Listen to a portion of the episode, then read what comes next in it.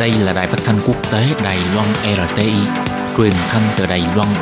Mời các bạn theo dõi bài chuyên đề hôm nay.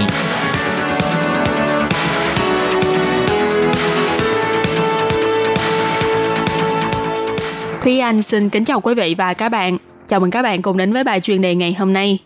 Chuyên đề hôm nay có chủ đề là Con thiên nga đen sải cánh, những nỗi sầu năm 2020 của Trung Quốc phải trách ai?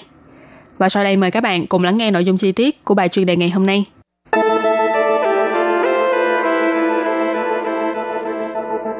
Năm 2020 có thể nói là một năm đầy biến động đối với Trung Quốc. Ngoài trừ đối phó với dịch viêm phổi COVID-19, vấn đề Hồng Kông, quan hệ Mỹ-Trung, Huawei, biên giới Trung Ấn, đập thủy điện Tam Hiệp vân vân đều là những vấn đề gây đau đầu không kém. Thậm chí còn có tin đồn đấu đá quyền lực giữa ông Tập Cận Bình và ông Lý Khắc Cường, không khỏi khiến cho người ta nghĩ đến câu thù trong giặc ngoài. Nói đến những việc không thuận lợi của Trung Quốc thì phải kể từ năm 2019. Ngoài việc bùng phát dịch tả heo châu Phi nghiêm trọng ra, Bắc Kinh và Washington còn đang trong cuộc chiến thương mại cam go, khiến cho cả hai bên đều thương tích tề mình. Tiếp đó còn xảy ra biểu tình phản đối đạo luật dẫn độ ở Hồng Kông, gây ảnh hưởng nghiêm trọng đến hòn ngọc Viễn Đông này. Còn cuộc chiến thương mại với Tổng thống Mỹ ông Donald Trump thì bước vào thế tiến thoái lưỡng nan, không những khiến cho kinh tế trong nước của Trung Quốc bị xáo trộn, mà còn là ngồi chăm cho mối quan hệ căng thẳng giữa Mỹ và Trung Quốc. Cứ ngỡ đầu năm hợi qua đi, mang theo cả dịch tả heo châu Phi rời khỏi, nhưng ngờ đâu bước sang năm tí thì lại xuất hiện một con thiên nga đen mới với bóng đèn che phủ toàn cầu. Bước vào năm 2020, cùng với sự lan rộng của dịch viêm phổi COVID-19, cướp đi sinh mạng của hơn trăm ngàn người, kinh tế điều đứng. Cộng thêm việc Bắc Kinh bị nghi ngờ là cố tình che giấu thông tin dịch bệnh, làm chậm trễ việc ngăn chặn và phòng ngừa của các nước. Nên khảo sát dân ý cho thấy, hiện tại chính quyền Trung Quốc có hơi khiến cho người ta chán ghét. Và dù cho đã bày ra chiêu thức tuyên truyền đối ngoại để cứu vãn hình tượng, nhưng có vẻ như cũng không mấy hiệu quả. Không những làm tổn hại đến tấm bản hiệu công xưởng thế giới của mình, rất nhiều doanh nghiệp nước ngoài đều cân nhắc đến việc chia tay với Trung Quốc.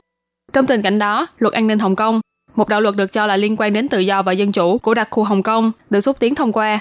Việc này như giọt nước làm tràn ly, không chỉ châm thêm dầu vào ngọn lửa phản đối ở Hồng Kông, mà còn khiến cho Trung Quốc phải hứng chịu thêm những lời đả kích từ quốc tế. Một trong những hậu quả từ những thất bại của chính quyền Bắc Kinh đó là tấm bản đồ phát triển của ông trùm viễn thông Huawei bị gián đoạn. Các nước như Canada, Singapore, Anh Quốc, Hy Lạp đều đồng loạt thay đổi đối tác. Còn về vấn đề dẫn độ giám đốc tài chính của Huawei là bà Mạnh Vãn Du cũng gặp phải thái độ cứng rắn từ phía Canada. Ngoài vấp phải khó khăn trong quan hệ với Mỹ và châu Âu, biên giới phía nam của Trung Quốc cũng không hề yên ổn. Những xung đột với Ấn Độ tại biên giới vốn là điểm nóng trong nhiều năm qua, nay ngọn lửa chiến sự này lại lần nữa bùng phát. Hai bên xảy ra đụng độ tại thung lũng Gawan. Theo thông tin được biết, thì hai phía đều có binh sĩ thương vong. Người dân Ấn Độ đã bắt đầu có những hành động tẩy chay hàng hóa Trung Quốc.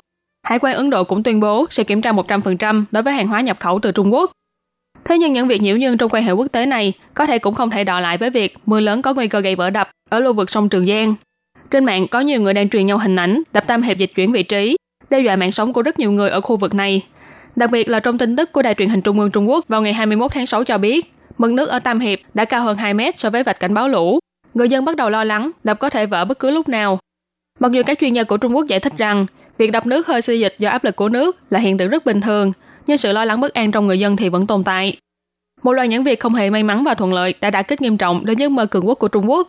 Bắc Kinh ngoài phải đối phó với tình hình dịch bệnh vẫn đang trong giai đoạn căng thẳng, còn liên tục có hành động tại khu vực biển phía Nam và còn sửa đổi luật cảnh sát vũ trang, đưa cảnh sát đường biển vào trong bộ luật và giao quyền lực cho Ủy ban quân sự Trung ương.